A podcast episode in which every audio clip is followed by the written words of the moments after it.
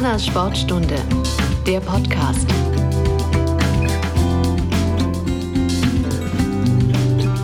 Hallo und herzlich willkommen zur Humanas Sportstunde.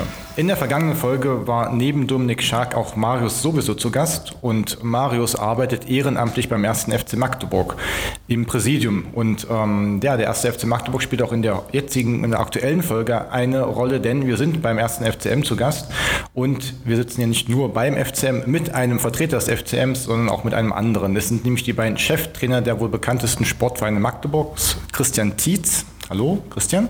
Hallo. Und sein Pendant beim Handball, Benno Wiegert vom SCM dabei. Hallo. Hallo. Am besten, ich stelle euch gleich erstmal kurz selber vor. Was macht ihr so? Wie war euer Werdegang, um Trainer eurer Mannschaft zu werden? Und was verbindet euch mit Humanas? Oh, ich darf anfangen. Dann darf der Jüngere mal anfangen, ja. Schönen guten Tag, mein Name ist Bennet Wiegert. Ich habe sämtliche Nachwuchsmannschaften des SC Magdeburg durchlaufen können. Bezeichne es gerne so, dass ich in diesen Verein SC Magdeburg reingeboren wurde.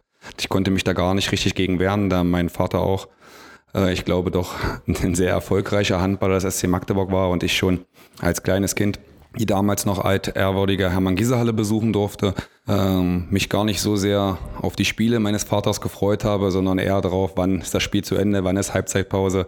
Damals war das noch alles in der DDR-Oberliga sehr, sehr familiär, dann wurden die Kinder über die Bande gehoben und wir durften den Ball hinterherlaufen.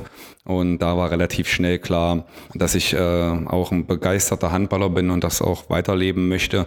Habe dann die Chance gehabt, das Landesleistungszentrum des SC Magdeburg über sämtliche Mannschaften bis zur A-Jugend, bis in die Profis rein und habe dann, glaube ich, mit 17 mein erstes Bundesligaspiel machen dürfen, dann schon wieder in der GETEC-Arena und bin dem einfach treu gewesen. Habe dann nochmal Umwege vom SC Magdeburg weggemacht, war 2 Jahre Bundesliga-Handballer des Wilhelmshavener HV, 1 Jahr in Gummersbach aktiv, bevor ich dann wieder in die Bundesliga-Mannschaft des SC Magdeburg zurückgekehrt bin. Bin nach Spielerlaufbahnende gleich eingestiegen ins Nachwuchsgeschäft, habe den Jugendkoordinatorenposten des SC Magdeburg bekleidet, habe die A-Jugendmannschaft trainiert, die zweite Mannschaft trainiert, bevor ich überraschenderweise in einer, ja, kann man das ruhig so beschreiben, einer Nacht- und Nebelaktion denn zum Bundesliga-Trainer geworden bin. Das ist jetzt auch schon wieder fast 7,5, 8 Jahre her. Und seitdem bin ich jetzt Geschäftsführer Sport und Cheftrainer des SC Magdeburg in der ersten Bundesliga-Handballmannschaft. Und es macht mir verdammt viel Freude. Ich habe damit nicht gerechnet, weil ich immer gesagt habe, ich möchte eigentlich keine Bundesliga-Mannschaft trainieren. Das war so nach meiner Spielerlaufbahn, habe ich gesagt, ich möchte alles machen und möchte dem Handball gerne treu bleiben und möchte ganz viele Erfahrungswerte weitergeben, aber möchte nicht im Bundesliga-Geschäft aktiv sein, weil mir das Ganze einfach zu schnelllebig war und ich wusste, dass ich im Nachwuchs einen langfristigen Plan verfolgen kann, da wirklich vielleicht mehr helfen kann im Kontinuitätsbereich und in der Planung, in der Struktur. Und da habe ich in der Handball-Bundesliga wenig Chancen gesehen, aber dann in Gesprächen mit dem damaligen vor allen Dingen Präsidium, was mir sehr viel Vertrauen entgegengebracht hat und gesagt hat, nein, wir machen das auch langfristig hier, wir legen das langfristig an und du kannst deine Pläne umsetzen. Wir haben da Vertrauen in die Pläne. Es ist dann doch dazu gekommen und jetzt im Nachhinein, nach 7, 8 Jahren, kann ich sagen, ist vielleicht nicht ganz so viel verkehrt gelaufen, war vielleicht der richtige Weg. Vielleicht erzähle ich auch in 3 Jahren, wenn wir uns wieder treffen beim neuen Podcast, das war alles Schwachsinn. Und wäre ich mal doch im Nachwuchs geblieben. Ja gut, aber die Erfolge sprechen auch für sich. Als deutscher Meister kann man nicht so viel verkehrt gemacht haben, unter anderem. Ich mache halt nicht alles immer an Erfolgen fest. Ne? Das ist natürlich das, was strahlt irgendwie. Das, was strahlt, sind irgendwelche Titel. Wenn ich jetzt Geschichten erzählen müsste, die mich besonders beeindruckt haben, wird da keine Meisterfeier auftauchen. Dann werden da immer andere Geschichten irgendwie folgen. Der Sport macht so viel mehr aus als vielleicht der gewonnene Titel. Aber ich weiß schon und kann gut einschätzen, was das für diese Stadt bedeutet und was das vor allen Dingen für diesen Verein bedeutet, dass dann ein paar Sachen einfach auf dem Briefkopf auch festgehalten werden für die Ewigkeit. Okay, und was verbindet dich mit Humanas oder euch? Humanas ist ein langer Wegbegleiter von uns, also ein langer Premium-Sponsor, der uns immer wieder unterstützt hat, unseren Weg zu gehen. Ich muss keinem erzählen, dass Profisport auch immer was mit Unterstützung, mit Sponsoren, mit Geldgebern zu tun hat. Ohne dass es das nicht möglich, wenn wir hier es geschafft haben, über Jahre teilweise für den SC Magdeburg Olympiasieger, Weltmeister zu verpflichten, dann läuft das nur mit Unterstützung der Stadt und mit Unterstützung von Sponsoren. Und da ist Humanas sicherlich einer der wichtigeren Sponsoren. Okay. Christian. Jetzt du. Ich glaube, ich kann fast gar nichts mehr zu sagen, nach den beeindruckenden Schilderungen von Bennet. Ja, mein Name ist Christian Tietz, 51 Jahre, ich bin zweifacher Familienvater. Und wenn ich es zusammenfassen kann, was ich machen darf, Fußball, ich bin verliebt in Fußball. Ich darf seit meinem 5. Lebensjahr Fußball spielen und habe nie etwas anderes im Kopf gehabt. Habe in meinem Heimatverein die Jugendmannschaften durchlaufen, bin dann ins NLZ gewechselt und komme noch aus der klassischen Erziehung, wo wir dann auch nach der Schule eine Ausbildung machen mussten, die ich auch hinter mich gebracht habe. Habe mich dann leider damals, war eine Zeit lang schwer erkrankt und bin mit 26 Jahren dann als Vertragsspieler geworden und seitdem mache ich nichts anderes wie Fußball. Darf ich dem tollen Beruf nachgehen. Nach meinem Spielerende ging es direkt nahtlos über in den Trainerberuf. Ich habe aber vorher schon immer Kinder- und Juniormannschaften betreut und da einblendet in meine Person etwas, dass es bei mir auch nicht um die Ligenzugehörigkeit geht, sondern dass es um die Sportart geht. Und natürlich mit Kindern und Jugendlichen zu arbeiten, ist etwas, was unglaublich viel Spaß macht, weil es geht dann auch nur um den Fußball. Das Ergebnis steht nicht im Vordergrund. Es geht darum, dass wir den Spaß an dem Spiel haben. Natürlich wollen wir es auch umsetzen, um dort Spiele zu gewinnen. Aber das ist das Endergebnis, was maximal dabei rauskommen könnte. Bin dann aber vor einigen Jahren über das Nachwuchsleistungszentrum bin ich dann innerhalb der Vereine nach oben gekommen, weil ich dann befördert worden bin und bin jetzt hier in Magdeburg in meiner derzeitigen Station, wo ich mich sehr, sehr wohl fühle, habe das Glück, wirklich in einem Traditionsverein arbeiten zu dürfen und weiß um die Bedeutung vom Fußball für unsere Gesellschaft, um die Bedeutung, was es für die Menschen ausmacht, wo sie einen Anker finden, einen Halt in dem Zusammengehörigkeitsgefühl, in dem auch gewisse Werte ausleben. Und wenn ich es wieder sehe, wir spielen auswärts vom 1. FC Nürnberg und haben 5000 Fans dabei. Und wir treffen die dann auch noch auf der Rückfahrt, wo wir anhalten und gehen kurz Wasser lassen und dann triffst du dich mit den Leuten, dann ist es natürlich ein Wahnsinnserlebnis. Es ist etwas anderes, in so einem Verein zu arbeiten, weil dieser Verein lebt. Durch die Menschen, mit den Menschen. Und habe ich das Glück, dass ich einer der wenigen in Deutschland sein darf, der diesem Beruf nachgehen darf.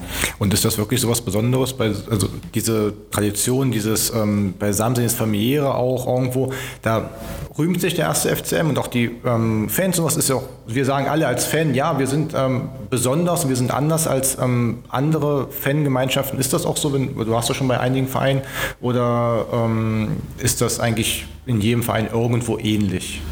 Nein, es ist in der Tat hier anders. Aber das ist natürlich sowieso anders, weil das Stadion kleiner ist und ganz eng beieinander. In großen Stadien ist die Atmosphäre etwas ganz anderes. Du brauchst in großen Stadien natürlich auch immer sehr viele Zuschauer, dass überhaupt die Atmosphäre aufkommen kann. Aber kann ich mal eine schöne Geschichte erzählen. Meine Freunde, die kommen ja und mittlerweile kann ich wirklich eins sagen. Ich bin ja gebürtig in Süddeutschland, aber unser Familienanker ist in Westdeutschland. Aber ich lebe logischerweise fest hier in Magdeburg. Aber überall schauen die Leute mittlerweile Spiele an und reden drüber vom 1. FC Magdeburg, weil Fußball verbindet. Es hat einfach eine unglaublich emotionale Kraft. Und was die Leute mittlerweile wahrnehmen, ist schon über den Fernseher die Atmosphäre. Und die fragen mich auch und ich sage, ihr müsst zum Spiel kommen. Und dann kommen sie zu Besuch und ich kriege jetzt schon Gänsehaut, wenn ich es gerade erzähle. Und dann läufst du hier unten vom Tunnel ein. Das ist übrigens der einzige Moment, den ich als Trainer wahrnehmen und mitbekommen, es wird Bennet ähnlich gehen. Danach bist du ja komplett im Spiel in deinem Tunnel drin und willst coachen und willst schauen, dass es erfolgreich ist. Und dann gehst du hier raus und kurz bevor das Spiel beginnt, fangen die Leute an zu klatschen und schreien dann den Schlachtruf Fußballclub Magdeburg. Und dann ist das ganze Stadion. Es ist nicht nur eine Tribüne, es sind alle Menschen, jung und alt, egal wer. Und es dröhnt durch dieses Stadion. Und dann wissen die Leute, die zu Besuch sind, wow, das hier ist wirklich ein Unterschied. Und dann hast du hier eine Unterstützung über die komplette Spielzeit von allen Rängen. Das heißt, die Menschen haben eine unglaubliche Bereitschaft und Identifikation mit ihrem Club, gemeinsam heute das Spiel so erfolgreich wie möglich zu gestalten. Wie war das denn, als du im Februar 21 nach Magdeburg gekommen bist? Damals war die Situation ja nicht ganz einfach. Es ging um den Klassenerhalt, es war nicht so ganz klar, wo die Reise hingeht. Wie geht man denn als Coach da erstmal ran? Sind das so erstmal die Kommunikation, die wichtig ist? Oder was macht man eigentlich als erstes, wenn man installiert wird und auch noch einen Trainer beerbt, der hier auch immer noch tätig ist, A, und B, ja auch schon einen gewissen guten Status erreicht hatte mit Thomas Hoßmann? Aber das hatte ich gar nicht als Problematik angesehen, ganz im Gegenteil. Thomas ist ein total angenehmer Mensch und der arbeitet hier, der macht viele Dinge ganz gut, ja, und da war direkt ein Austausch, weil ich weiß, dass das im Fußball halt auch ab und zu mal oder im Trainerleben dazugehört, dass man mal eine Tätigkeit nicht beenden kann. Da gab es gar keine Berührungsängste, weil das muss auch nicht immer negativ sein, wie es gerne. Es wird ja öffentlich so dargestellt, aber im Internat ist ja anders. Ich habe mich mit ganz vielen Menschen hier ausgetauscht im Verein und dabei ging es nicht nur um mit Menschen wie mit einem Trainerstab und den Spielern, dabei ging es auch die Menschen, die hier drumherum im Feld tätig sind im Verein. Für was steht der Verein? Was lebt der Verein? Was können sie mit einbringen? Und bin natürlich aber mit meiner Mannschaft im Speziellen bin ich hingegangen und habe natürlich Themengebiete ausgearbeitet, wie wir gerne Fußball spielen wollen, was wir dafür benötigen. Da habe ich Einzelgespräche gehabt, habe ich Gruppengespräche gehabt, ich habe viele kleine Gruppen gebildet, in denen wir Themen, die Spieler mussten selbst Themen aufarbeiten und präsentieren. Wie wollen wir spielen, was wollen wir zum Beispiel umsetzen in der Spieleröffnung von hinten? Wie wollen wir unser Anlaufverhalten der Defensive nach vorne gestalten? Die Spieler mit integriert und was natürlich ganz wichtig ist, immer gerade wenn du auch im Negativstrudel bist, wie kriegst du deine Mannschaft zusammen, dass das nicht die starken Gruppenbildungen sind und dass alle bereit sind, sich einzubringen. Und da haben wir wirklich viele Nachmittage, Abende gemacht, gemeinsam, nicht nur mit den Spielern, auch teilweise die Frauen, die Kinder mit integriert, dass ein Verständnis dafür entsteht, aber dass auch die Menschen zusammenkommen und miteinander zusammenleben.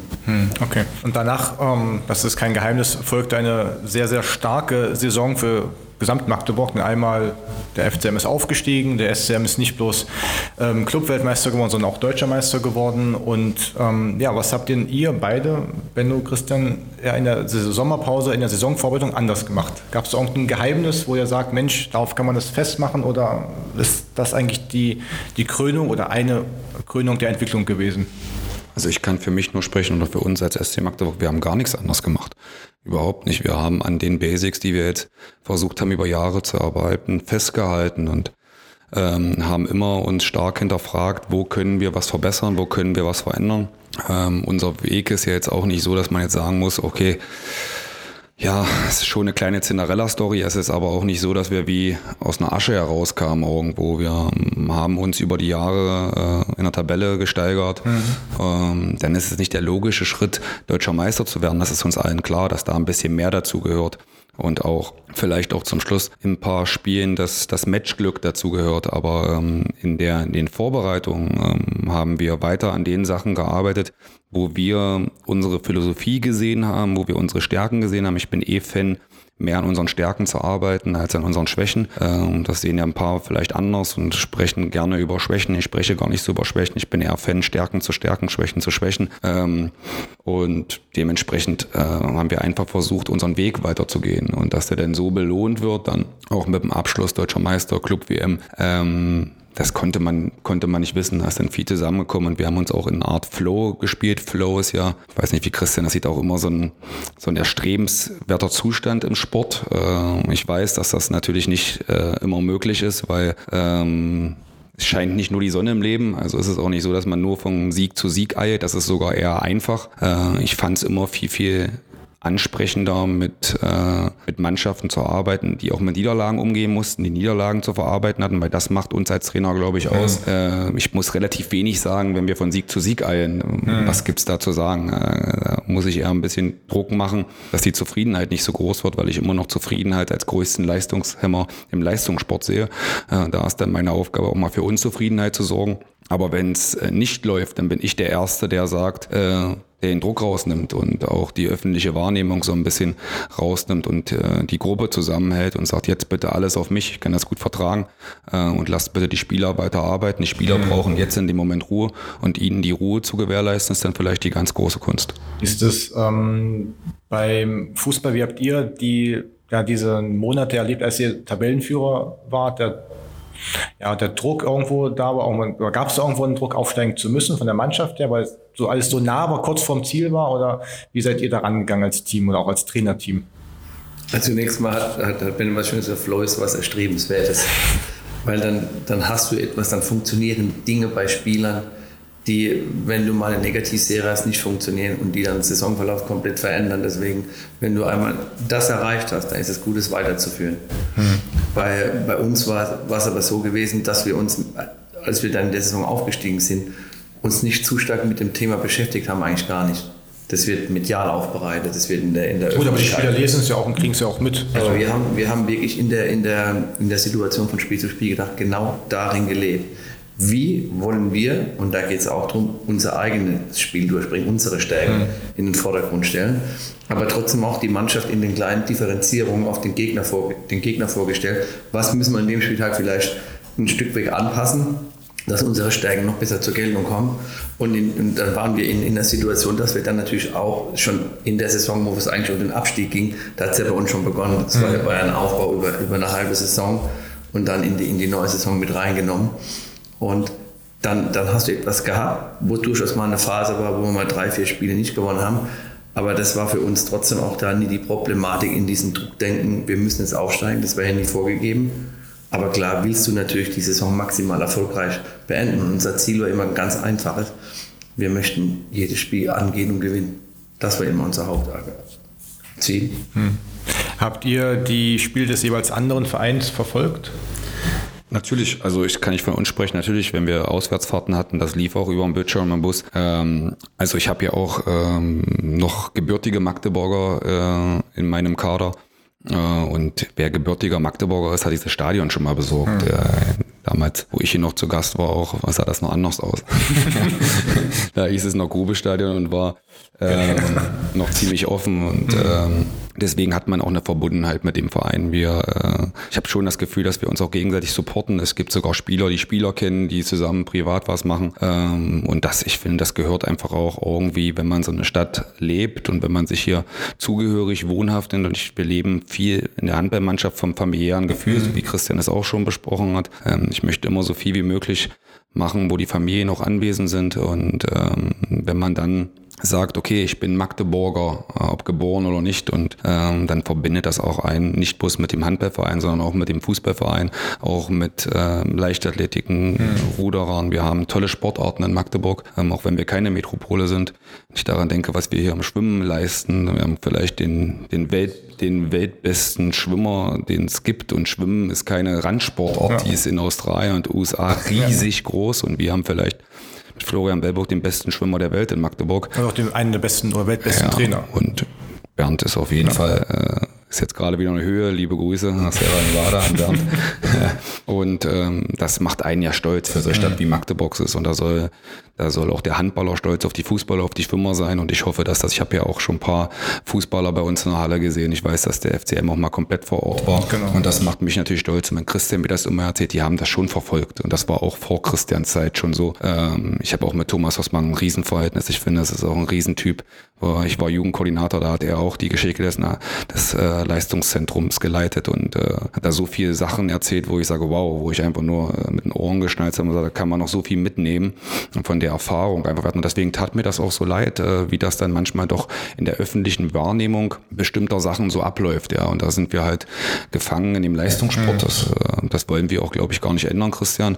Aber ich glaube, dass wir das schon anders sehen und dann kollegial auch mit einem ganz anderen Respekt Kollegen gegenübertreten und das nicht immer bewerten als schlecht oder gut. Und schlecht ist ja dann meist Niederlage und gutes Gewinn, sondern da ein bisschen mehr sehen, was da passiert ist. Und deswegen habe ich das schon sehr, sehr wahrgenommen, was der FCM dort gemacht hat, und das wahrscheinlich auch anders wahrgenommen als Christian, weil ich habe schon gesagt, jetzt steigen sie auf, weil man das Gefühl hatte, und habe das aber nie formuliert, weil ich wusste, wie das aussehen wird. Wenn ich Fragen zum FCM damals bekommen habe in dieser Aufstiegssaison, habe ich immer gesagt, lass die Jungs das machen, habe versucht, ein bisschen für Ruhe zu sorgen, weil ich weiß, wenn über uns gesprochen wurde und ich immer wieder überall hören musste, die deutsche Meisterschaft läuft über den SC Magdeburg, dann macht das ja was mit jemandem. Und man versucht ja dann auch den Druck von der Mannschaft zu nehmen, obwohl wir alle im Leistungssport schon relativ gut mit Druck umgehen können, weil wir es halt von Kindheit gewohnt sind, irgendwie mit Druck zu verarbeiten. Aber wenn man das irgendwie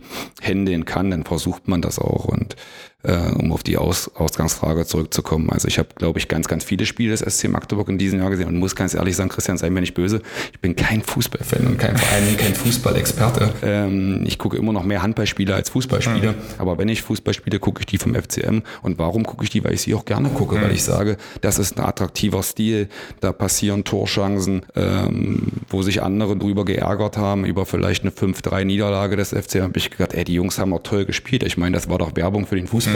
Vielleicht bin ich da dann nicht ganz so im Fangehen drin und kann das so ein bisschen mit Abstand bewerten, aber habe das immer, diese Entwicklung zu verfolgen, sehr genossen. Habe dann auch das Glück gehabt, Christian schon mal privat kennenlernen zu dürfen bei einer Veranstaltung der Sportmarketing Magdeburg und habe da gemerkt, welches System dahinter steht, habe da viele Parallelen gesehen und war einfach geflecht von der Position, von der Person. Und das ist jetzt nicht hier um Honig, Christian, bitte nimm das nicht so, ich würde das auch so weitergeben. Auch mit der Geschichte des Jungen dahinter, der in Rheuma ja krank war und dann über diese Rheuma-Sachen Fußballstil zu entwickeln. Ich fand, das hat Hand und Fuß und das hat irgendwie Parallelen zu dem gehabt, was wir vor 7 Jahren versucht haben, im SC Magdeburg umzusetzen. Und wenn man in irgendwas Parallelen sieht, dann fühlt man sich auch so was positiv hingezogen. Und deswegen hat mich das einfach begeistert. Er hat es gerade gesagt, ihr wart mal als Mannschaft, als FCM-Team zu Gast beim Handball. Da saß ich auch irgendwo in der Nähe und ich habe mitbekommen, dass du dich gewundert hast, dass die kurzen Ansprachen auf der Platte, die halt immer wieder gefilmt werden und ja auch im Fernsehen übertragen werden, dass das so merkwürdig ist. Wieso fandst du das so komisch? Im Fußball wäre das gefährlich. Wenn die hören würden, was du zu deiner Mannschaft sagst, dann würde das ausgeschlachtet werden. Und dann würde das mit dem Ergebnisausgang auch bewertet werden. Wenn es funktioniert, wird es dann heißen, boah, was eine super taktische Eingabe. Wenn du verlierst, guck mal, was der hier für einen Unsinn erzählt hat. Da ist halt die mediale Bewertung sehr stark. Aber ich fand, was ich positiv fand, ist, dass er überhaupt die Möglichkeit hat, während dem Spiel mit seiner Mannschaft so einzuwirken.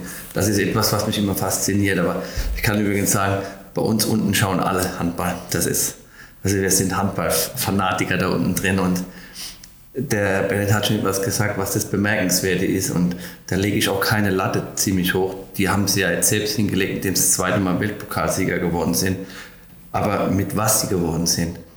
Wenn du vergleichst SC Magdeburg, nimmst du nur mal als das Beispiel THW Kiel. Das heißt, der SC Magdeburg musste mit Strategie herangehen. Der muss sich überlegen, wie habe ich infrastrukturelle, wie habe ich wahrnehmungsstrukturelle, wie habe ich wirtschaftliche Unterschiede zu überbrücken. Das heißt, über eine Spielidee, über eine Spielphilosophie, über Spieler, die ich entwickle, die ich mit einbaue, die ich aufbaue. Sie müssen in einem viel längeren Zeitraum Spielertransfers planen, wie es im Fußball der Fall ist. Das heißt, da steckt richtig viel gute, strukturierte Arbeit hinten drin. Und dann, glaube ich, eint uns sogar etwas, dass wir auch eine Spielidee haben, die nicht unbedingt nur mit großen, wuchtigen Spielern zusammenhängt, sondern mit kleinen, beweglichen, kreativen Spielern, die, wenn du dir Spieler anschaust, natürlich auch etwas machen, weil dann ein Spiel ein anderes Element mit reinbekommt. Deswegen, ich kann nur sagen, die Erfolge, die die Mannschaft mit ihrem Trainer einfährt und der gesamte Verein, die sind gar nicht hoch genug zu würdigen hier in der Stadt Magdeburg. Und die bewirken auch hier etwas mit den Menschen, wie die Leute. Ich bin hier, als ich mit dem Bus ankam, nach dem Weltpokalsieg bin ich gerade mit dem Auto rausgefahren und bin dann weggestiegen und habe geguckt, weil es mir einfach gefallen hat. wie die Leute sich gefreut haben, wie sie es gelebt haben. Was gibt es denn noch, was dich am Handball fasziniert oder auch vielleicht verwundert, was vielleicht auch noch merkwürdig ist, was du komisch findest als Fußballer? Eigentlich gar nicht, weil ich sehe eher die positiven Aspekte. Ich mag das Spiel, weil es hin und her geht. Man hat nur ein gewisses zeitliches Fenster, um seinen Angriff abzuschließen. Das heißt, man muss dafür die Strategien ändern. Man muss direkt ins Abwehrverhalten umschalten. Du stehst da draußen, du bist da permanent unter Strom, weil es geht ja hin und her. Ein Spiel kann innerhalb von wenigen Minuten, wo du klar führst, auf einmal kippen. Das macht das Spiel so unglaublich spannend. Also als Zuschauer ein Handballspiel anzuschauen, ist für mich viel anstrengender wie ein Fußballspiel. Weil wenn ich dann auch noch Sympathien für ein Thema bin, ich ja ständig in dieser Stresssituation drin gefangen, was aber die Leute, glaube ich, auch genauso fängt für diese Sportart. Und was ich super finde, ist einfach, dass du halt auch zwischen diesem Offensiv und Defensiv wechseln kannst. Bei uns wäre das als Beispiel, wenn wir jetzt eine Standardsituation hätten, dürfte ich einmal 5-mal wechseln. Das wäre toll und kann dir noch kurz sagen, komm, jetzt gehen wir in die Variante rein. Das finde ich eher gut. Und in der Sportart können wir uns für unser Sportart trotzdem viel abschauen und viele Dinge positiv mitnehmen. Gerade was das Thema Umschaltspiel angeht. Wenn du da eine Balleroberung hast, kannst du diesen Umschaltmoment nutzen? Wie ist der Torwart? Der Torwart nochmal Aufmerksamkeit. Wir haben schon viele Parallelen vom Torwartspiel zu uns. Auch sehe ich mittlerweile im Handball öfters Mannschaften, die einen Feldspieler für den Torwart sogar mit reinbringen, was natürlich sowohl was Positives als auch ein Risiko mit sich bringt. Und dann müssen sie aber aus dem schnellen Umschaltspiel auch wieder sofort in die Strategie, in den Ballbesitz, ins Vorbereiten, in der Torchance umswitchen, was ich weiß, wie schwer das ist, von kurz verteidigen, schnell umschalten, jetzt in kontrollierten Spielzug abzuschließen, der das zum Tor führt. Wie ist aus deiner Sicht Fußball langweilig, weil so wenig Tore fallen, oder? Nein, also ich, so wie Christian das bei mir bewertet, ist das ja bei ihm. Ich habe jetzt, glaube ich, das letzte Spiel, was ich live vom FCM gesehen habe, das war auch noch vor Christians Zeit. Das war ein Pokalspiel gegen BVB, da war jetzt aber Peter Bosch noch Trainer und ich saß hinter Peter Bosch. Ganz kurz, da muss ich kurz zwischengehen, das müssen wir ändern. Der nächste Live-Besuch haben wir für Donnerstag jetzt schon eingesetzt. Sehr, sehr gerne, danke. Und da habe ich hinter Peter Boschs Box gesessen. Und da war es, die ersten 15 Minuten war es echt eng, da ist er draußen ein bisschen rumgewildert und hat gemacht, getan. Und dann ging es bap, stand es, glaube ich, 3-0 und er hat knapp 60, 70 Minuten nur in seiner Kammer gesessen und ich habe ihn gar nicht gesehen. Und habe dann gedacht, ey, was ein geiler Job. Ja? Was ein geiler Job. Ich kann in 30 Sekunden Spiele verlieren, egal ob wir mit 5 Toren führen oder nicht. Da muss viel online sein. Aber ich bewerte es auch so, ich habe ein ganz anderes Kadermanagement. Das heißt, ich habe 16 Spieler aktiv auf der Bank und alle spielen irgendwie, weil ich hin und her wechseln kann. Das ist ein Riesenvorteil. Wenn ich weiß, dass ich jetzt zum Beispiel wie Christian einen Torhüter habe, der vielleicht nicht jetzt Nummer 1 gerankt ist und dann vielleicht nur in Pokalspielen kommt und wenn die Nummer 1 fit ist, die Nummer 1 zu 90% spielt, diesen Spieler so zu führen, dass er im Kader bleibt, also viele Einzelgespräche führen, die Wertigkeit geben, da stelle ich mir schon extrem anspruchsvoll und schwierig vor im Kadermanagement, weil bei mir ist es halt immer so, ich spreche teilweise mit den Spielern, die weniger spielen, viel, viel mehr als die spielen, weil wie viel Vertrauen soll ich einem Spieler geben, als ihn spielen zu lassen? Und dann ist es für mich wichtig, mit den Spielern mehr zu kommunizieren, die vielleicht weniger Einsatzzeiten haben, um ihnen das Vertrauen auf einer anderen Ebene einfach zu geben. Und das sage ich ja schon, da kann ich ja hin und her wechseln, wie ich möchte. Also bei mir gibt es ja kein, ich höre dann immer, wenn ich immer aus der Presse höre, ja, das ist kein Stammspieler, sage ich, wie Stammspieler? Geht dir nicht um Stammspieler, bei mir ist einer in 5 Minuten drinnen, 5 Minuten draußen und dann ist er wieder drinnen. Das geht rucki zucki, ja. Und das stelle ich mir im Fußball schon schwierig vor, da auch so im Kadermanagement, bei großen Kadern, jeden bei Laune zu halten, jedem die Wertigkeit zu geben. Jeder ist unterschiedlich vom Charakter. Der eine braucht mehr Gespräche, der andere weniger, der andere will gar nicht sprechen.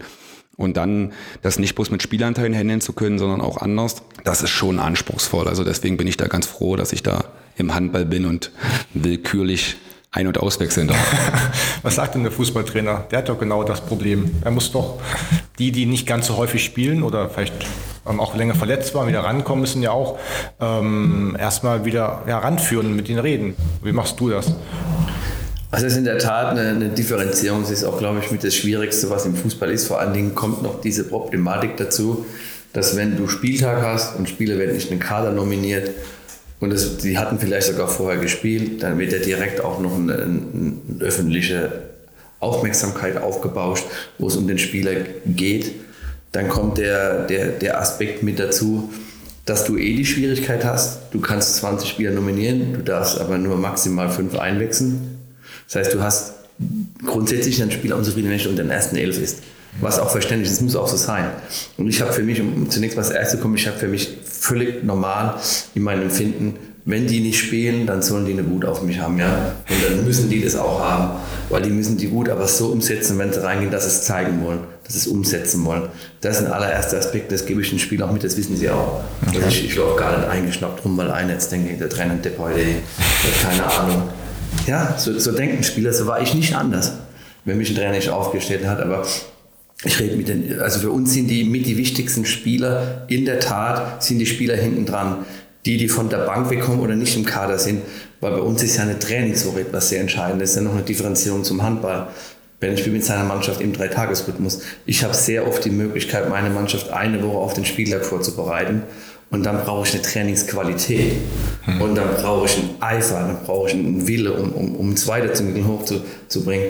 Und da geben wir eine ganz Ruhewürdigkeit den Spielern in der Form, dass nicht nur ich, sondern wir haben einen größeren Trainerstab, was auch notwendig ist, weil wenn du 30 Spieler im Kader hast und du willst allen gerecht werden. Wir machen viel individuelle Videoanalysen mit den Spielern, wo meine Trainerkollegen die ihn machen, wo es auch zum ganz anderen Austausch kommt, wie nur rein das Bild und die Leistung zu betrachten.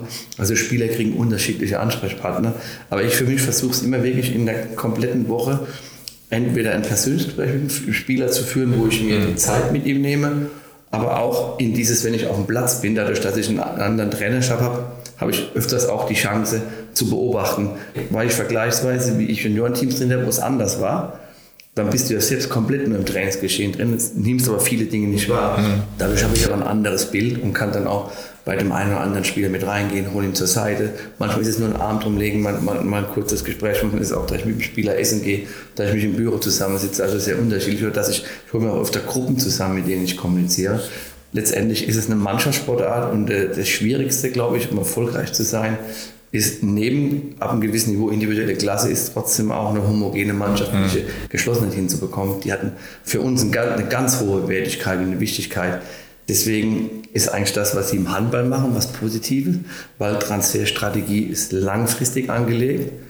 Im Fußball hast du leider die Problematik, dass sich alles zerschießen kann, was du da aufgebaut hast, weil auf einmal, uns ist das ja passiert nach dem Aufstieg, auf einmal werden dir 3 Stammspieler einfach von woanders weggenommen, ja? Weil der Vertrag ausgelaufen ist, weil dann auch ganz andere wirtschaftliche Diskrepanzen im Fußball eine Rolle spielen. Warum ist das denn so, dass man, also ihr jetzt ja auch schon für die kommende Saison Spieler verpflichtet habt oder auch, wir hatten vor einigen Wochen, Mark Schmidt im Podcast hat auch gesagt, ja, ich weiß ja jetzt schon, welche Mannschaft ich dann und dann spielen lasse oder spielen lassen kann oder in Benno spielen lassen kann. Ist das eine Handballbesonderheit oder warum ist das so?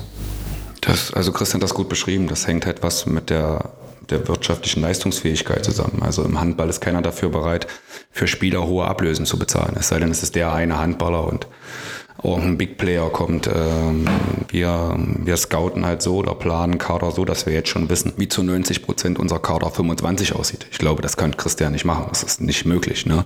Ich glaube, dass man vielleicht auch im Fußball, aber jede andere Mannschaft auch, Bundesliga oder zweite Liga, immer die Sorge hat, dass morgen was passieren kann, dass morgen jemand kommt, wenn das Transferfenster offen ist und sagt, okay, ich lege das und das auf den Tisch. Vielleicht hat der Spieler sogar noch eine Klausel drin und dann ist ein festgeschriebener Preis, dann muss man gar nicht verhandeln. Und dann ist der Spieler weg.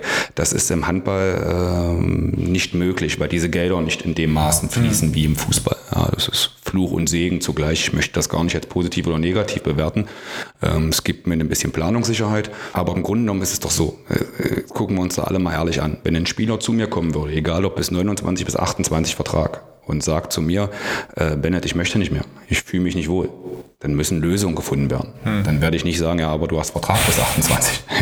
Dann wären wir alle dabei nicht glücklich in der Zusammenarbeit. Ich möchte schon Spieler beim SC Magdeburg haben, und das sehe ich beim FCM ähnlich, die sich voll mit dem Verein identifizieren und gerne hier sind und gerne diesen Weg mitgehen und Ziele mit diesem Verein haben. Und das hängt dann wieder was mit unseren Personen zusammen, weil wir das ja so ein bisschen vorgeben, auch die Schlagzeile vorgeben, wie wohl fühlen sie sich und wie viel Perspektive sehen sie in dem jeweiligen Verein. Aber trotzdem, auch hier muss ich sagen, dass wir es im Handball da bestimmt ein bisschen einfacher haben, weil Ablösen nicht in dem Maße bezahlt werden. Aber wenn es so wäre, dass es passieren würde, würden wir es ja auch machen. Also ich sage immer, wir haben mal nach Corona, nach bestimmten Krisen, die es immer wieder auf der Welt gibt oder in Deutschland gibt, jetzt mehr als noch woanders drüber nachgedacht, dass sich eventuell Spielergehälter normalisieren könnten, Strukturen anders werden.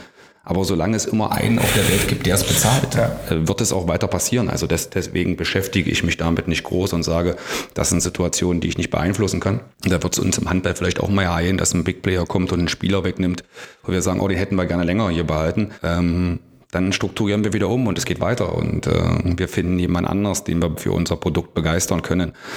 Ich mag es mehr langfristig so planen. Da mache ich kein Geheimnis draus. Ich glaube, dass uns das auch erfolgreich gemacht hat, langfristig Perspektive in einem Spieler zu sehen, in einem Verein zu sehen, in einer Struktur zu sehen, in einem Stil zu sehen. Aber es ist nicht immer zum gleichen Maßen möglich. Okay. So, jetzt kommen wir nochmal zu 2, 3 anderen Themen, nämlich dem etwas privateren. Christian, du bist nach Magdeburg gekommen. Was war denn so der erste Ort, den du in Magdeburg gesehen hast? Und ja, wie bist du hier angekommen? Das war wirklich ganz einfach. Der erste Ort war das Hotel und der zweite war hier das Stadion und Trainingsgelände. Und das hatte ich über lange Zeit nur gesehen, weil ich kam in eine Phase an, wo es tiefster Winter war. und minus 14 Grad war meine erste Trainingseinheit hier draußen auf dem, wirklich nur auf einem Drittel Platz, weil alles vollgeschneit gewesen ist. Und ich hatte also ein Bild von Magdeburg, das war wirklich nur schwer zu beschreiben, weil wenn du in einer kalten Phase ankommst, wo es überall weiß und ein bisschen gräulich ist und du auch nicht mal die Rasenspielfelder siehst und dann auch noch ins Stadion reingehst, wo keine Zuschauer erlaubt sind, war ich erstmal total isoliert gewesen, wenn ich ehrlich bin, weil durch Corona gab es wenig Kontakte. Und dann, wo aber das Wetter schön wurde, dann habe ich begonnen, Magdeburg kennenzulernen. Und dann war die Innenstadt, aber vor allen Dingen der Stadtpark, waren für mich mit der Elbe ein totaler Anziehungspunkt. Ich bin am Neckar aufgewachsen und kann mittlerweile sagen, dass ich in einer ganz anderen Stadt lebe, mit den Menschen, dass ich sie kennenlerne, wie sie atmen, wie sie denken, wie offen sie zu einem sind, wie ich es natürlich zu Beginn erleben musste. Kann ich vollkommen verstehen. Also, weil ich das, gut, ja. Ich bin in dieser Stadt geboren und muss das einfach als Aufhänger nehmen. Alle die Spieler, die wir verpflichtet haben und die dann gesagt haben, komm uns mal besuchen bitte. Und dann kommst du über die A2 reingefahren in den Ring und kommst über Nord und siehst links und rechts die Blöcke und siehst, okay, so stelle ich mir vielleicht den Osten vor. Und dann aber erst später Stadtpark kennenzulernen, Straße der Romanik kennenzulernen. Aber, oh ey, ihr habt die Elbe, ihr habt wirklich schöne Plätze. Wir haben einen riesen Grünanteil. Ich glaube, es ist auch irgendwo relativ gerankt in Deutschland, dass wir einen riesen Grünanteil haben. Und das sieht ja der normale Magdeburger nicht. Und deswegen ist es immer gut. Für mich ist es so und so schwierig zu bewerten, weil ich da diese grün-rote Brille einfach aufhabe und sage, deine Geburtsstadt ist immer die schönste der Welt. Aber dann das, was Christian wiedergibt, und dann zu sagen, erstmal sehen die Jungs nur die GETEC-Arena, nur die Hallen. Wo sollen die Zeit haben, was anderes kennenzulernen? Und das entwickelt sich ja dann. Und dann ist es wirklich schwierig, über die A2 Nord reinzufahren und links und rechts 10 Geschosser zu sehen und zu sagen, oh geil, das ist ja wunderschön. Ja. Aber auch da kann ich sagen, wenn Freunde, Bekannte zu Besuch kommen und die kommen ja auch reingefahren, ich kann es natürlich vorher schon ein Stück weg entkräften, aber die dann in die Stadt mit reinkommen, sind total begeistert. Jetzt fangen die an, boah, du lebst richtig schön. Und dann noch die Elbe und dann noch dieser riesige Grünanteil. Also wenn man einmal eingedrungen ist, ist es ganz einfach schön. Was ist denn euer Lieblingsplatz in Magdeburg? Hast du schon einen, Christian? Hast du schon einen, genau. Wir haben ein Mannschaftshotel, das Elb, im Stadtpark hinten. Und wenn ich hinten entlang spazieren gehe, dann kommt eine ganz alte Brücke. Und die hat es mir angetan. Okay. Mit der alten Holzfassade, mit der Natur, die noch so total belassen ist. Und dann höre ich das Wasser und dann höre ich die ganzen Tiere und die Vögel zwitschern, dann empfinde ich so etwas wie, jetzt bin ich gerade frei, jetzt ist es einfach nur schön, dort vor Ort zu sein. Toll. Ich kann das gar nicht mit Natur begreifen, weil da bin ich vielleicht verwöhnt, weil ich Herrenkrugpark, Rote Hornpark, alles halt schon von Kind auf kenne. Das, was ich mit der Stadt verbinde, ist für mich Hermann-Gieße-Halle tatsächlich, auch wenn sie vielleicht nicht die schönste Halle Deutschlands ist. Für mich hängt da so viel Tradition rein und so viel Kindheitserinnerung mit meinem Vater, wo ich immer betteln musste, nimm mich bitte mit ins Training. Und er hat schon gesagt, ey, wir müssen trainieren und ich muss erst einen Trainer fragen. Dann hatten wir dann damals, Gott sei Dank, mit Klaus Miesner einen Trainer, der das ähnlich gelebt hat und gesagt hat, Familie Fürst, bringt die Kinder mit. Dann haben wir mit den Kindern auf den Tribünen teilweise gespielt. Deswegen, wenn es irgendwann die Hermann-Gieße-Halle nicht mehr geben würde, dann würde es für mich, und das wird ja irgendwann kommen, denke ich, dann gibt es für mich schon ein tränendes Auge. Genau, die Halle ist wirklich noch sehr urig, ist wirklich sehr schön. Die zweite Mannschaft, die Youngsters haben wir da. Hoffentlich noch lange, ihre Spielstätte. Das ist wirklich eine sehr, sehr coole Halle. Lohnt sich auch mal dann für Christian vielleicht mal hinzugehen, mal zu gucken. Das ist eine sehr tolle Atmosphäre. Du hast gerade selbst deinen Vater schon angesprochen. Er war nun ein recht erfolgreicher Handballer für den SCM. Das kann man so untertrieben vielleicht ausdrücken. Ist das für dich, wenn du selbst Handballer wirst du geworden bist, mehr Bürde oder ist das ein Vorteil? Oder? Ich glaube, das weiß ja jeder Magdeburg. Ich habe da ja nie einen Hehl aus meinem Herzen gemacht. Ich habe immer gesagt, das war mehr Bürde als alles andere. Ich habe da irgendwann gelernt, mit zu leben und gut mit umzugehen. Aber am Anfang, wo man im Charakter noch nicht so gefestigt ist oder so, dann ist das schwer greifbar für jemanden, dass man immer an seinem alten Herrn gemessen wird und dass man eigentlich immer nur der Sohn von Ingolf Wiegert ist und nicht irgendwie als Bennet Wiegert gesehen wurde und dann in fremde Hallen zu fahren, also dann in Handballhallen des Ostens, also in Eisenach war so ein prägnantes Erlebnis da. Eisenach hat so einen Manolo-Trommler gehabt, Christian, also wie der Manolo hier von München-Gladbach, auch so gekleidet und hat immer Theater gemacht, war da eine Institution als Fan und der dann zuruft beim Warm-Up schon, ey, du wirst nie so gut wie ein Alter. Doch, Motivation. Das hat ja schon mit einem 16-, 17-Jährigen irgendwas gemacht, ja.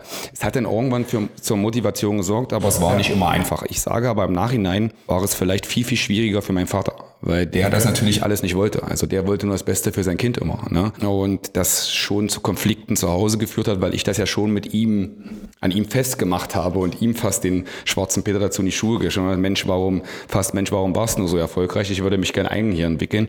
Und da hat mir halt die Jahre über die Grenze hinaus Magdeburgs in Wilhelmshaven und in Gummersbach sehr, sehr geholfen, weil ich da halt anders gesehen wurde und auch einen eigenen Weg gehen konnte. Und wenn mein Dad da zu Besuch war, dann war er halt eher der Vater von Bennet Wiegert, okay, und nicht nur der Sohn von. Genau. Und das war für mich, hat unserem Familienverhältnis sehr, sehr gut getan. Ja. Also da immer noch mal bloß großen Kompliment an meine Mama, dass die das alles so mitgemacht hat, was die für Kämpfe am Armutstisch oder am Mittagstisch aushalten musste zwischen uns beiden Hitzköpfen, was diese Sportart Handball angeht. Weil ich hatte ja einfach auch eine Phase, wo ich im Nachhinein, ich hoffe nicht, dass meine beiden Töchter so werden, so anstrengend für ihn gewesen sein muss, weil grundsätzlich war ja alles, was er gesagt hat, war für mich grundsätzlich mal passé verkehrt, weil ich was anders machen wollte. Das war ganz klar. Und er hat es ja bloß gut gemeint und ich habe nee. Und wir haben uns dann irgendwann abgewöhnt, über Handball zu sprechen, weil es dem Familienfrieden nicht gut getan hat. Und da nochmal, also riesen Dankeschön, dass er mich den Weg dann trotzdem so gehen lassen hat und immer noch eine andere Meinung von dem Spiel hat, als ich es habe. Aber es ist auch eine andere Zeit, 80er Jahre und jetzt, es hat sich ja komplett verändert. Also es gab eine riesen Entwicklung in jeder Sportart und auch im Handball und er hat dann irgendwann gesagt, okay, mach deine eigenen Erfahrungen und mach auch deine eigenen Fehler. Wenn du was willst, komm. Aber ich werde ja nichts mehr aufdiktieren oder nicht mehr versuchen, jetzt meinen Weg in dir weiterzugehen. Und das war, glaube ich, schwieriger für ihn in der ganzen Entwicklung als für mich. Das Loslassen irgendwo. Ja, loslassen nicht, aber ist ja auch ein starker Charakter schon immer gewesen. Und ich glaube, am Anfang hat er schon noch kämpfen müssen, zu sagen, ich mein's doch bloß gut, was willst du jetzt, Rotznase? Und warum nimmst du das jetzt so als dagegen auf? Und da sehe ich jetzt danach hinein viel, viel mehr die Fehler bei mir. Aber die Entwicklung, die mussten wir, glaube ich, beide gehen, um diesen Weg zu finden, um damit gut umzugehen. Also ist Handball bei euch bei Familientreffen kein so großes Thema mehr? Nein, darf auch nicht, weil es immer zu Konflikten führt und immer zu irgendwelchen Unzufriedenheiten. Jeder weiß, wie schwer ich mit Niederlagen umgehen kann. Und so wird das so gemieden. Ich glaube, alle hoffen immer nur drauf, wenn Familiengeburtstage sind oder Weihnachten, dass wir da oben ein paar Spiele gewonnen haben, dass die Stimmung damit steigt und die Atmosphäre ein bisschen lockerer ist. Ich habe eine Frau, die mit Handball gar nichts am Hut hatte, überhaupt nicht. Das war auch gut so. Und die irgendwann anfingen, sich tierisch über Siege von uns zu freuen. Und ich dann irgendwann so, was soll denn das jetzt? Ich kann diese Entwicklung gar nicht verstehen. Und sie dann sagte, ja, es geht ja nicht um Handball, das ist mir egal, ob die Mannschaft gewinnt oder nicht. Mir ist wichtig, wie bist du zu den Kindern? Also wie ist unsere Familiengemeinschaft zu Hause? Und das ist deutlich besser, wenn ihr gewinnt. Ja, das war für mich natürlich kein gutes Gefühl, das so zu werten und zu sagen, ey, jetzt müssen alle hier von Siegen und Niederlage abhängig machen. Aber was macht denn diese Stadt aus? Ich habe immer gesagt, ich habe damals auch wieder ein Beispiel aus dem Fußball, wenn man ja viel wahrnimmt. Damals hat Mirko Slomka gesagt, dass er nie Trainer in Hannover werden möchte. Und dann, warum? Das ist deine Heimatstadt und so. Nein, meine Kinder gehen hier zur Schule und ich möchte, dass sie in Ruhe aufwarten. Und das kann ich jetzt aufwachsen. Das kann ich jetzt komplett im Nachhinein verstehen, was er dort gesagt hat. Er ist ja dann doch irgendwann Trainer in Hannover geworden, aber ich kann das komplett verstehen, weil das Schlimmste wäre, glaube ich, für mich, wenn meine Trainer, die sind jetzt 2. und 5. Klasse, angesprochen werden in der Schule und auf irgendwelche Wechseltaktik von mir angesprochen werde oder warum ich welchen Spieler so wenig spielen lasse. Die können damit gar nichts zu tun. Die sollen einfach behütet aufwachsen. Und das könnte was mit mir machen. Und da habe ich auch immer gesagt, wenn das in die falsche Richtung geht, dann muss ich mir arg überlegen, ob das noch der richtige Job für mich ist, weil ich die Familie da großenteils rauslassen möchte. Aber es mir nie gelingt, weil man ist ja damit dabei. Ich merke ja, wie meine Kinder jetzt sich mitfreuen und wie die in der Schule auch stolz drauf sind oder jeden Spieler kennen die Nummern besser als ich. Also wir spielen Spieler am Armutstisch, da sagen die zu mir, sag mal einen Spieler, sag mal einen Spieler. Dann sage ich, Christiansen, Nummer 10. Dann muss ich jetzt mal gucken, hat er wirklich die 10? Die wissen alle Nummern und da merkt man ja, die Familie kann sich dagegen nicht wehren und lebt das ganze Ding einfach auch mit. Ja. Sind die beiden auch schon so ein bisschen die nächste Handballgeneration oder dann noch ganz weit weg? Das sind ja Mädchen, Gott sei Dank, da habe ich Glück gehabt, dass ich keine Jungs kann oder keine Jungs gemacht habe. Ja, ich würde mich dagegen nicht wehren, weil ich finde Frauenhandball auch fantastisch, aber ich würde ihnen gerne eine Mannschaftssportart vermitteln, weil ich sage, diese Werte einer Mannschaftssportart, die helfen dir im normalen Leben auch weiter, auch nach dem Sport, auch wenn es nicht in den Leistungssport gehen sollte. Aber habe ich nicht geschafft. Eine turnt und die andere macht Leichtathletik, also sind Einzelsportler und kriege auch bei jedem Wettkampf mit, wie schwierig das ist, Einzelsportler zu sein, Sachen mit sich alleine auszumachen. Das tut mir teilweise leid und bin da immer froh, dass ich in der Mannschaftssportart groß geworden bin. Mhm. Christian, musste deine Frau ähnliche Dinge durchmachen, wenn Niederlagen dastehen oder da standen früher oder... Und bei uns war es ein bisschen differenzierter. Ich habe meine Frau kennengelernt, da war ich schon über 30 Jahre gewesen. Also schon nochmal in der nächsten Stufe vom Berufsbild. Ich war schon Trainer gewesen, wusste, wo ich hingehe. Zwar war ich da am Anfang noch ähnlich wie du, sehr jähzornig, aber jähzorn finde ich eine gute Eigenschaft. Mhm.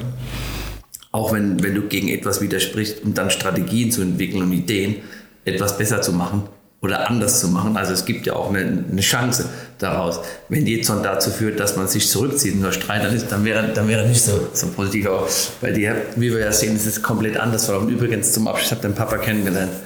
Und der ist unglaublich stolz auf seinen Sohn. Das hat man da auch gerne. Es war im Anfangsjahr unserer Beziehung war es in der Tat so, dass Niederlagen was Schwieriges waren. Dann ist das Wochenende einfach gelaufen gewesen. Du schaffst es als junger Mann einfach nicht, dann irgendwann abzuschalten. Du beschäftigst dich immer mit dem Warum und es ärgert dich total, dass du es nicht für dich positiv gestalten konntest. Da wir aber dann noch eine gewisse Zeit, bis die Kinder auf die Welt kamen, zwischen hatten, war wieder meine Kinder da waren. Da habe ich wirklich gelernt, dass wenn ich dann vom Fußballstadion weggehe, dass ich Dinge erledigt habe. Für mich war etwas was Gutes, was Wichtiges, Spiele direkt danach aufzuarbeiten mit der Videoanalyse. Es mit deinem Trainerstab durchzugehen. Dann kam ich schon so nach der Niederlage schon aufgeräumter für mich nach Hause. Und wenn nicht, habe ich in meinem Freundeskreis einen Gesprächspartner, der es mir auch noch ermöglicht hat, die Dinge dann klarer nochmal zu sehen und dann auch, also das Wegreden, das Freireden ist ein ganz wichtiger Aspekt. Und bei uns findet ja die Analyse einen Tag später statt. Also das ist auch gut, wenn du dann vor deiner Mannschaft trittst, wenn du nochmal eine Nacht drüber geschlafen hast. Trotzdem, wenn du das jetzt die letzten Wochen öfter verloren haben, waren es trotzdem harte Wochen für mich gewesen. Also es ist leider unser Brot des Berufes, ja, dass wenn wir das Spiel nicht gewinnen, dass die Tage einfach deutlich unangenehmer sind. Und ich habe es jetzt auch gestern wieder gemerkt, wie wir dann nach Hause fahren. Du bist halt bist anders gelöst. Heute Morgen bin ich aufgestanden. Na klar, war ich richtig gut drauf, ja. Bei der Niederlage, da ist der Tag, der Morgen aufsteht, da hat das richtig und beschäftigt dich. Aber ich habe es mittlerweile geschafft, dass ich im Familienkreis sehr positiv mit umgehen kann. Und meine Frau hat eine Eigenart, wenn wir gespielt haben, verloren haben, dann meldet die sich auch gar nicht. Weil die dann weiß, jetzt lad ihn erstmal für sich in Ruhe mit zurechtzukommen und irgendwann kommt dann vielleicht mal so ganz leicht der Einwand, wie schaut's aus?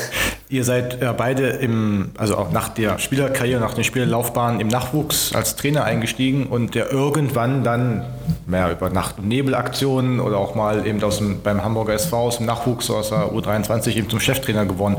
Wie lief das denn da in der Familie ab? Wie musstet ihr das denn der Familie klar machen oder verkaufen, in Anführungsstrichen? Also, oder gab es da sofort Begeisterung? Ich glaube, bei uns war es wirklich so eine Hauruck-Aktion. Ich weiß das noch ganz genau, weil ich saß beim Griechen mit der kompletten Familie und bin dann rausgegangen, weil mich Mark Schmidt damals angerufen hat. Und ich zurückkam und sie gesagt haben, was ist denn jetzt hier los? Und ich sage jetzt nicht, wir machen das weiter. Und jetzt kommt der Hammer. 3 Tische weiter saß Matthias Musch in dem gleichen Griechen. Ja. Und der mir da schon von seinem Leid erzählt hat und ich das schon versucht habe, Einfluss zu nehmen und zu sagen, Junge, bleib ruhig, bitte arbeitet weiter, gibt Gas, der Weg ist vielleicht nicht ganz so verkehrt, wie ihr es euch gerade vorstellt. Und dann hatte ich gar keine Zeit mehr richtig zu essen und hatte schon wieder 3 Anrufe von Mark Schmidt drauf, der eine Entscheidung von mir wissen wollte. Und habe dann auf der Heimfahrt zu meiner Frau gesagt, ich brauche dein Go dafür, ich mach's nicht ohne dein Go. du weißt, was uns da erwartet und wie das aussieht. Du kennst es am besten. Wenn du es machen möchtest, dann musst du es tun. Ja, ich sage, ich möchte es machen. Ich glaube, ich sehe es als Chance. Habe es dann entschieden, weiß aber noch nach wie vor, dass meine Eltern davon nichts wussten. Und abends, die Medienlandschaft in Magdeburg kann ziemlich hart sein. Ein alter Journalist, den mein Vater kannte, ich weiß nicht, Michael Nowak, noch aktiv. Von der Bild-Zeitung. Tatsächlich mein Vater angerufen hat um 22.30 Uhr und gesagt hat, dein Junge wird morgen Bundesliga-Trainer. Und mein Vater gesagt hat, niemals, das wüsste ich. Das wüsste ich. Und dann ist eine Pressekonferenz in der GETEC-Arena gab und mein Vater immer noch die Räumlichkeiten der GETEC-Arena für seine wöchentliche Saunagänge nutzt und raus aus der Sauna kam und davon noch nichts wusste. Und mir dann nicht guten Tag gesagt hat. Wirklich an mir vorbeigelaufen ist und da wusste ich, okay, er hätte es zumindest gerne exklusiv gewusst, aber die Zeit, er mag mir das bitte nicht übeln, denn die Zeit gab es damals einfach nicht. Und ich wusste, dass es ihm auch eine schlaflose Nacht machen würde, ob das der richtige Schritt ist und ich musste es für mich allein entscheiden. Ich war auch in dem Alter, wo ich schon allein entscheiden konnte. Und deswegen ist es einfach so gelaufen. Ich hoffe, dass es bei Christian dann nicht ganz so hektisch war und dass ein bisschen mehr Entscheidungszeit hatte. Gar nicht. Okay, gut. Wie war das damals bei dir? Ich muss natürlich sagen, ich bin ja zwischen den Welten geswitcht. Ich war Juniorentrainer, hatte ich schon auch Profimannschaften, Erwachsene trainiert und wieder Junioren. Und als ich nach Hamburg kam, gab es schon öfter mal das Gedankengut, ist man am Überlegen, dass man den Trainer hochzieht. Aber zu dem Zeitpunkt, wo sie mich dann angerufen haben, ja, da war vorgesehen, montags zu trainieren, es war Sonntagabend. Also total kurzfristig und meine Familie war in Hamburg, hat mit in Hamburg gelebt. Wir waren vor Ort und dann kam der Anruf und dann ging es für mich erstmal in den Überlegungen, in den Gesprächen, tragen die überhaupt das mit, was du mit der Mannschaft vorhast? Weil ich wollte ja nicht so weitermachen, es war in gewissermaßen Stilbruch, dass sie, na klar wussten sie, wen sie jetzt ansprechen, aber auf einmal von tiefstehenden Umschaltspiel, Fußball, zu sagen, jetzt spielen wir dominant, jetzt als eine Mannschaft, die 13 Spiele in Folge nicht gewonnen hat, sagen wir gehen heute raus und bespielen die und sagen, jetzt sind wir quasi im Spielniveau, sehen wir uns eher etwas weiter oben angesiedelt. Das war etwas, was für mich wichtig war, abzuklären und zu Hause, als es dann soweit war, habe ich schon meine Familie es gesagt, aber mein Sohn ist total fußballverrückt, ja, Und der hat nur gesagt, jetzt, endlich gewinnst jetzt. Sehr pragmatisch. Ja, für meine Frau war es nicht ganz so einfach, da denkt man gar nicht drüber nach, weil sie eine hohe Fußballaffinität hat. Wir haben uns auch über den Fußball in Aachen kennengelernt und man muss sich wirklich vorstellen, wenn wir einen Spieltag haben, ich bin jemand, der geht recht relaxed raus, weil ich mache in der Woche meine Arbeit, meine Vorbereitung mit der Mannschaft und ich mag auch dann, wenn ich am Spieltag ankomme, die Jungs beobachten, die kleine Ansprache noch verändern, wo musst du noch was sagen? Das ist mein Fokus. Ich habe immer eine hohe Überzeugung davon, dass wir erfolgreich sind. Aber meine Frau, die steht ja auf und die ist voll nervös. Und der wird's übel. Und die leidet quasi ab vor dem Spiel, während dem Spiel total mit. Und jetzt kann man sich vorstellen, wenn du dann noch verlierst, wie es danach ist. Ja? Also für sie, meine Tochter ist in einer ähnlichen. Also bei uns ist das wirklich so, die Familie ist quasi, manchmal habe ich immer gedacht, die sind mehr Trainer wie ich vom Empfinden her. Weil sie komplett mit abtauchen. Aber haben sich alle gefreut dafür, dass du diesen nicht. Man muss ja, wenn man im Fußball weiß, dann weiß man auch, der HSV ist schon ein Verein, was schon ein großes Kaliber ist. Und dann ich habe aber dann direkt auch in meiner Welt gelebt, so wie bei dir auch. Du, ab dem Moment, wo du Entscheidungen triffst, dann gehst du in den Tunnel rein, dann geht es nur noch darum, wie können wir jetzt das nächste Spiel gewinnen. Okay, gute Überleitung, denn die WM-Pause naht, also ihr habt nicht mehr ganz so viele Spiele zu gewinnen, aber beim Handball, da geht es eigentlich jetzt so richtig los mit, ich glaube, ich habe in der Volksstimme gelesen, bis zu 20 möglichen Spielen noch bis zum Jahresende. Wie bereitet man da denn das Team drauf vor oder ist das im Handball eben so normal, dass sie im Grunde eigentlich bloß ein bisschen Motivation brauchen, ein bisschen Taktik, weil man ja eh nicht normal trainieren kann? Aufgrund der Fülle der Spiele. Ja, es ist einmal normal. Also es ist teils normal, dass die Jungs diesen Rhythmus kennen.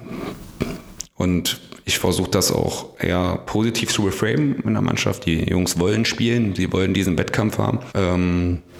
Und teilweise sind die Spiele, also so bereite ich zum Beispiel meine Trainings vor. Meine Trainings sollen deutlich anspruchsvoller sein als ein Spiel. Der Wettkampf soll ihnen immer als einfach rüberkommen erscheinen. Wenn mir das gelingt, mache ich im Trainingsbetrieb nicht ganz so viel verkehrt. Und deswegen wollen sie eigentlich lieber spielen als trainieren. Aber die Anzahl der Spiele und die mentale Vorbereitung auf den Wettkampf, die ist natürlich nicht wegzureden. Also die mentale Stress ist deutlich höher in der Vorbereitung auf den Wettkampf als auf eine normale Trainingseinheit. Wir kennen das, die Problematik, die ich ja sehe, und das ist vielleicht eine andere als bei Christian. Christian freut sich dann auf die WM-Pause eventuell und sagt, ey, da kann ich ein bisschen was aufarbeiten, da habe ich einen Kader, den ich gut trainieren kann. Den habe ich nicht. Also wir haben ja über 10 Nationalspieler, die da aktiv sein werden. Ich habe dann 3-4 Spieler, die ich individuell ein bisschen bewegen kann und sicherlich physisch auf ein Niveau bringen kann, um die Rückrunde zu überstehen, aber ich kann taktisch oder Mannschaftstaktik gar nichts machen, weil ich die Spieler dazu nicht habe. Deswegen ist das schon ein Unterschied, den ich vielleicht im Vergleich zum FCM sehe, aber auch das sind wir jetzt über Jahre gewohnt. Wir wollten immer gute Spieler hier haben, und wenn wir gute Spieler hier haben, sind das automatisch auch Nationalspieler, die für ihre Länder aktiv sind. Ich weiß gar nicht, wie viele unterschiedliche Nationen wir jetzt, ich glaube 9 oder 10 unterschiedliche Nationen, die dann für ihre Nationalmannschaft bei der aktuellen, wir haben glaube ich eine EM, eine WM in Katar, die auch umstritten ist. Und ich kann da nicht so viel aufarbeiten. Ich kann aber Christian gut verstehen, wenn er mir jetzt hoffentlich das Feedback gibt, dass ich da nicht ganz so verkehrt liege, dass er sich darauf freut, weil ich ja immer wieder gelesen habe, dass ihn aufgrund dieser ganzen verschobenen Rhythmus, den der Fußball ja nicht so gewohnt ist, jetzt eine Winter-WM zu haben, dann eigentlich eine zu kurze Vorbereitung zu haben nach der Meistersaison und sich auf die Zweitligasaison ordentlich vorzubereiten. Und jetzt vielleicht dann mit dem Kader nochmal nachlegen zu können, um verstärkt in die Rückrunde zu gehen. So sehe ich das nicht. Ich sitze dann halt auf der Couch, gucke die EM und hoffe, dass sich keiner verletzt. Und wir dann wieder mit vollem Kader halt einfach die Rückrunde bestreiten können. Das ist vielleicht der große Unterschied. Wie plant ihr denn ich glaube, es sind fast 2 Monate Pause, also wirklich Spielpause, natürlich keine Trainingspause, aber Spielpause, wie plant ihr das denn? Also zunächst mal kann ich Bennet voll zustimmen, ich kenne seine Problematiken. Da ist er uns natürlich um 2 Schritte noch voraus, weil der SCM ist schon so stark und gefestigt, dass er genau so eine hohe Qualität an Spielen in seinem Kader drin hat. Da ist es auch ein bisschen Fluch und Segen. Weil du hast die Interessen für dich als Verein, die Nationalmannschaften greifen jetzt auf dich zu. Das ist für einen Trainer eine sehr schwierige Situation, weil du in der Regel auch noch erschöpfte Spieler zurückbekommst. Nicht nur von der körperlichen Belastung, auch von der mentalen Belastung, was man gar nicht unterschätzen darf, was das für ein Stress ist. Weil für uns ist es wirklich diesmal ein Segen, dass der Moment kommt. Und wir hatten keine Vorbereitung. Wir haben seit Monaten ganz viele Erkrankungen schon vor Saisonbeginn gehabt. Das heißt, für uns ist wirklich mal wichtig, dass die jetzt nach über 2 Jahren am Stück die Jungs mal 10 Tage frei bekommen, dass sie sich wirklich vollständig erholen können und dass wir dann die Chance haben, sie aufzubauen im Grundlagenausdauerbereich, in den Kraftbereichen und dann auch Zeit haben, ins Mannschaftstraining überzugehen, um dann die Mannschaft so vorzubereiten, dass wir zum Rückrundenstart mit der größtmöglichen Power rausgehen können. Okay. Wer muss denn nach so einer längeren Pause mehr Training haben? So ein Fußball oder Handballer? Wer frisst sich sozusagen ein bisschen mehr Speck an? Oder frisst sich keiner Speck an, weil alle einen individuellen Trainingsplan haben und ganz streng danach gehen? Alle Spieler bekommen individuelle Trainingspläne. Ein Großteil ist gleich und dann gibt es aber Differenzierung nach Spielertyp, wie sie halt auch veranlagt sind. Aber jetzt geht es wirklich dann darum, dass sie mal 10 Tage nichts machen, wirklich auch mal lernen, die Seele runterfahren zu lassen, ja. Den Körper wirklich vollständig erholen zu lassen. Und dann haben wir aber schon 3 Wochen Plan, wo sie dann zu uns kommen. Und dann haben wir diesmal wirklich das große Glück, dass wir dann nochmal 7 Wochen haben, wo wir mit der Mannschaft intensiv trainieren können zur Vorbereitung. Also als Trainer ist es das, was du dir eigentlich wünschst, ja. Weil so sollte eigentlich auch der Ablauf sein. Und da ist etwas, die Leute, die sowohl beim Handball, beim Fußball ins Stadion gehen, die erwarten natürlich immer, die Jungs kommen raus und sollen Leistung bringen. Aber ich glaube schon, dass wir da auch mal beachten müssen, dass wir mittlerweile an der Schwelle angekommen sind, wo es immer höher, weiter und noch mehr, aber es geht nicht höher, weiter. Und wir sehen es auch an der Anzahl der Erkrankungen und Verletzungen, dass wir wissen, das ist ein Menschenkörper und der ist nur limitiert leistungsfähig. Und deswegen haben wir jetzt das Glück, dass wir ihn diesmal wirklich gut darauf vorbereiten können. Seht ihr das nicht genauso mit der hohen Intensität, mit den Spielen, mit den Trainings, mit den Vorbereitungen, dass auch da eine Pause, also eine längere Pause? Klar, es würde allen gut tun, aber das ist ein Showbusiness, das muss man ja deutlich so sagen. Und da bin ich jetzt nicht naiv und sehe das nicht so. Also zum Schluss, das, was Geld anspielt, sind Spiele, sind Stadien, sind Arenen. Die Trainings bringen kein Geld, also die sieht keiner. Wir als Trainer sagen natürlich, umso mehr Zeit wir haben, umso mehr können wir entwickeln. Aber das ist nicht die Realität, das glaube ich nicht.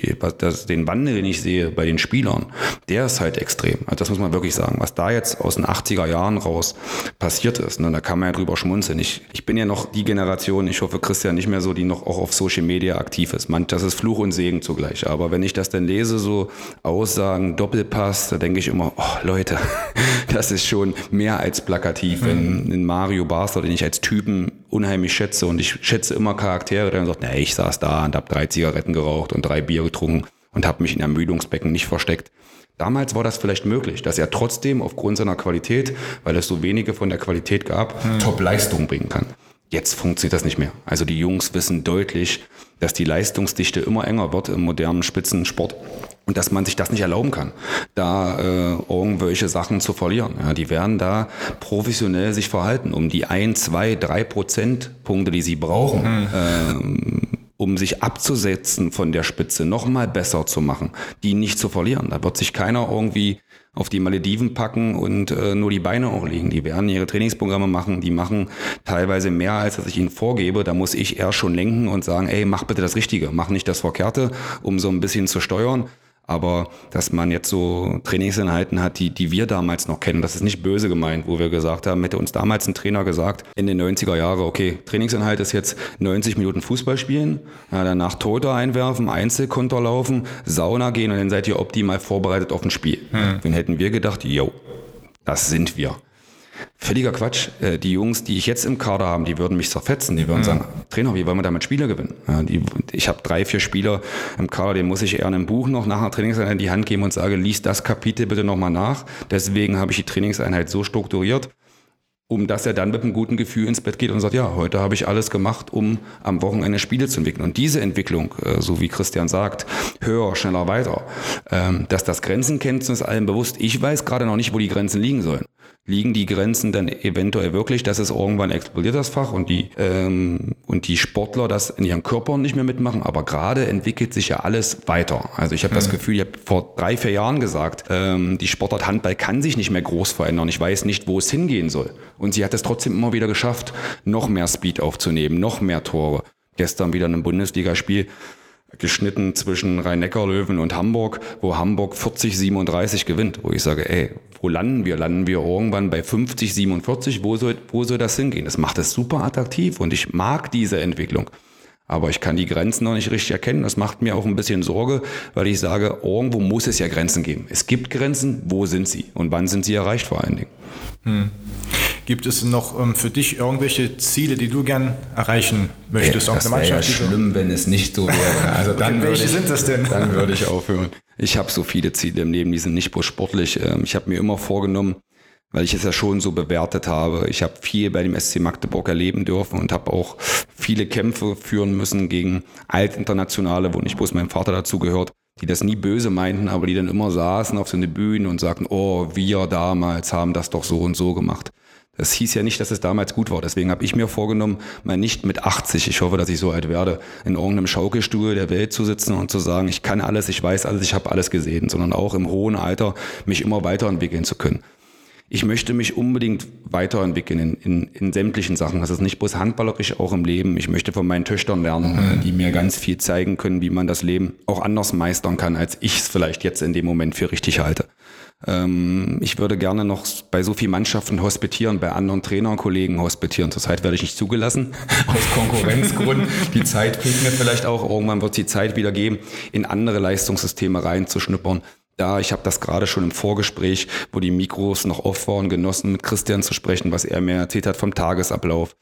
Da sind gleich wieder meine Synapsen im Kopf angegangen. Mensch, kann man davon nicht auch was im Handball umsetzen? Auch wenn wir da noch ein bisschen amateurhafter unterwegs sind, können wir davon nicht Kleinigkeiten mitnehmen, die uns gleich einen Mehrwert geben. Und da sehe ich uns noch nicht am Ende. Ich sehe uns noch nicht am Ende der Entwicklung. Und das mache ich jetzt nicht an Titeln fest, an Wechseln zu irgendwelchen ambitionierten Mannschaften.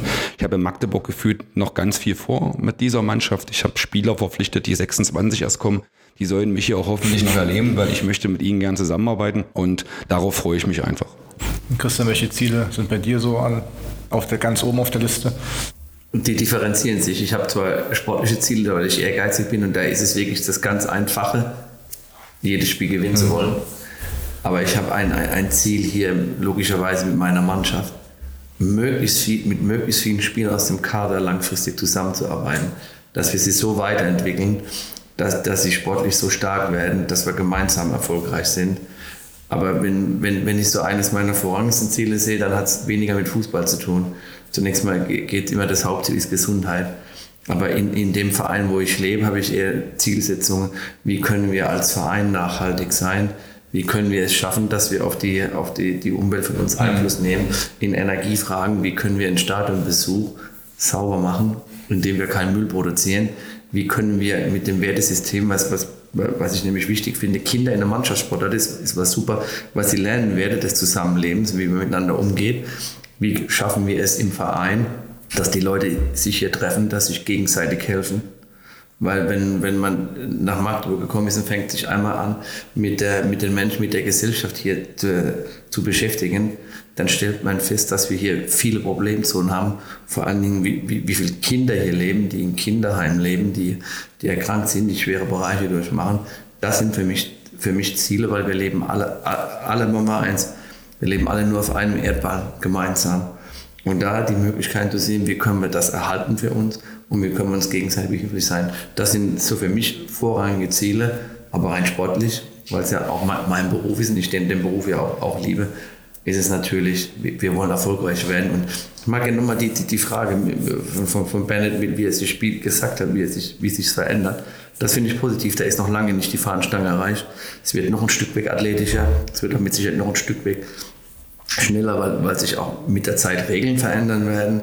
Ich glaube, was wir für uns dabei akzeptieren müssen, ist, dass wir sagen müssen, wir brauchen vielleicht eine andere Kaderbreite, weil letztendlich ist der Körper trotzdem ein Stück weit limitiert. Ich habe für mich gelernt, dass wir hier so ein hohes Belastungsspiel haben, das Verletzungen mit sich bringt, die ich teilweise gar nicht verhindern kann, weil ein Spieler kommt in Spielsituationen rein, die kann ich nicht steuern, weil die ist auf der Schule kommen, wo er zurücksprinten muss, dann kommt er in den Körperkontakt rein. Ja? Das habe ich für mich gelernt, das gehört dazu, dass Leistungssport Belastungen für den Körper sind, die nicht unbedingt positiv sind, sondern die ihn auch schädigen. Und ich habe dabei etwas Schönes letztens gehabt. Ich war im Trainerkongress und das ist auch noch kurios, da war Harold Grice. Harold Grice ist mittlerweile Eishockey-Trainer in der ersten Liga bei Schwenningen Wild Wings. Wie ich ein Kind war, 13, 14 Jahre, hat er beim Mannheimer Adler damals MAC gespielt, wo ich als Kind im Stadion bin. Und er war der Kapitän, Nationalspieler, später auch Trainer von der Mannschaft. Und wir hatten uns danach lange ausgetauscht. Und er hat mir etwas gesagt, und ich glaube, das ist ein zentrales Thema, das wir für uns insgesamt finden müssen. Er hat zu mir gesagt, bei Ihnen ist das Wort Müdigkeit in der Kabine, auf dem Feld draußen verboten. Das fand ich so bemerkenswert. Das heißt, ich habe es für mich übersetzt, gar nicht negativ denken, sondern eben in den Chancen, in den Dürfen, in dem Können denken. Die gehen raus, die spielen ja ganz extrem Eishockeyspieler, die sind ja im Freitag, Sonntag-Rhythmus, manchmal haben sie sogar noch an einem Dienstag, je nachdem, was wir in der Saisonphase sind, ein Spiel mit drin. Das hat mir so mit einer Selbstverständlichkeit, mit einer Ausstrahlung, Freude, wie sie das Spiel sehen und wie sie einfach sagen, das findet nicht statt und da ist die nächste Entwicklungsfähigkeit, die wir in der Sportart haben. Das wird ganz viel in der mentalen Frage sich noch entwickeln.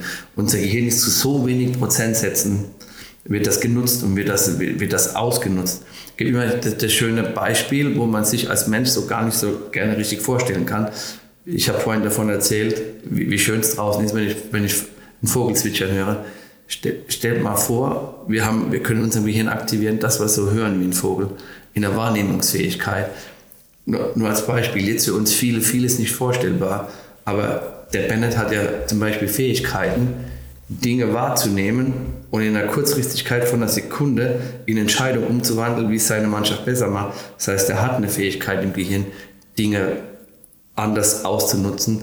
Und da werden, finde ich, im Fußball oder insgesamt im Sport, da liegen große Ressourcen und da fangen sich gerade erst an, viele Vereine und Verbände Gedanken darüber zu machen, wie können wir da stärker darauf einwirken. Da wird es Sprünge geben, deswegen wird sich das Spiel auch in dem Bereich noch deutlich weiterentwickeln. Es wird dann Handlung schneller. Okay, gut. Vielen Dank. Dann sind wir gespannt, was die Zeit noch bringen wird beim Handball, beim Fußball. Vielen Dank, dass wir hier sein durften beim FCM. Christian, vielen Dank, dass du hier warst. Danke an Benno, dass du den kurzen Weg rübergekommen bist. Und in unserer nächsten Folge Kastanienmenschen und Seniorenteller, dem Pflege-Podcast, geht es um das Thema Energie, nämlich mit der Energiekrise steigen auch die Kosten in der Pflege. Wenn ihr eine Nachricht schreiben wollt, könnt ihr es gerne bei Instagram oder Facebook tun, mit Namen und Wohnort am besten, oder natürlich auch an podcast@humanas.de. Ansonsten nochmal vielen Dank, dass ihr bei uns zu Gast wart in der Sportstunde, und ja, ich freue mich auf das nächste Mal. Dankeschön. Danke. Tschüss.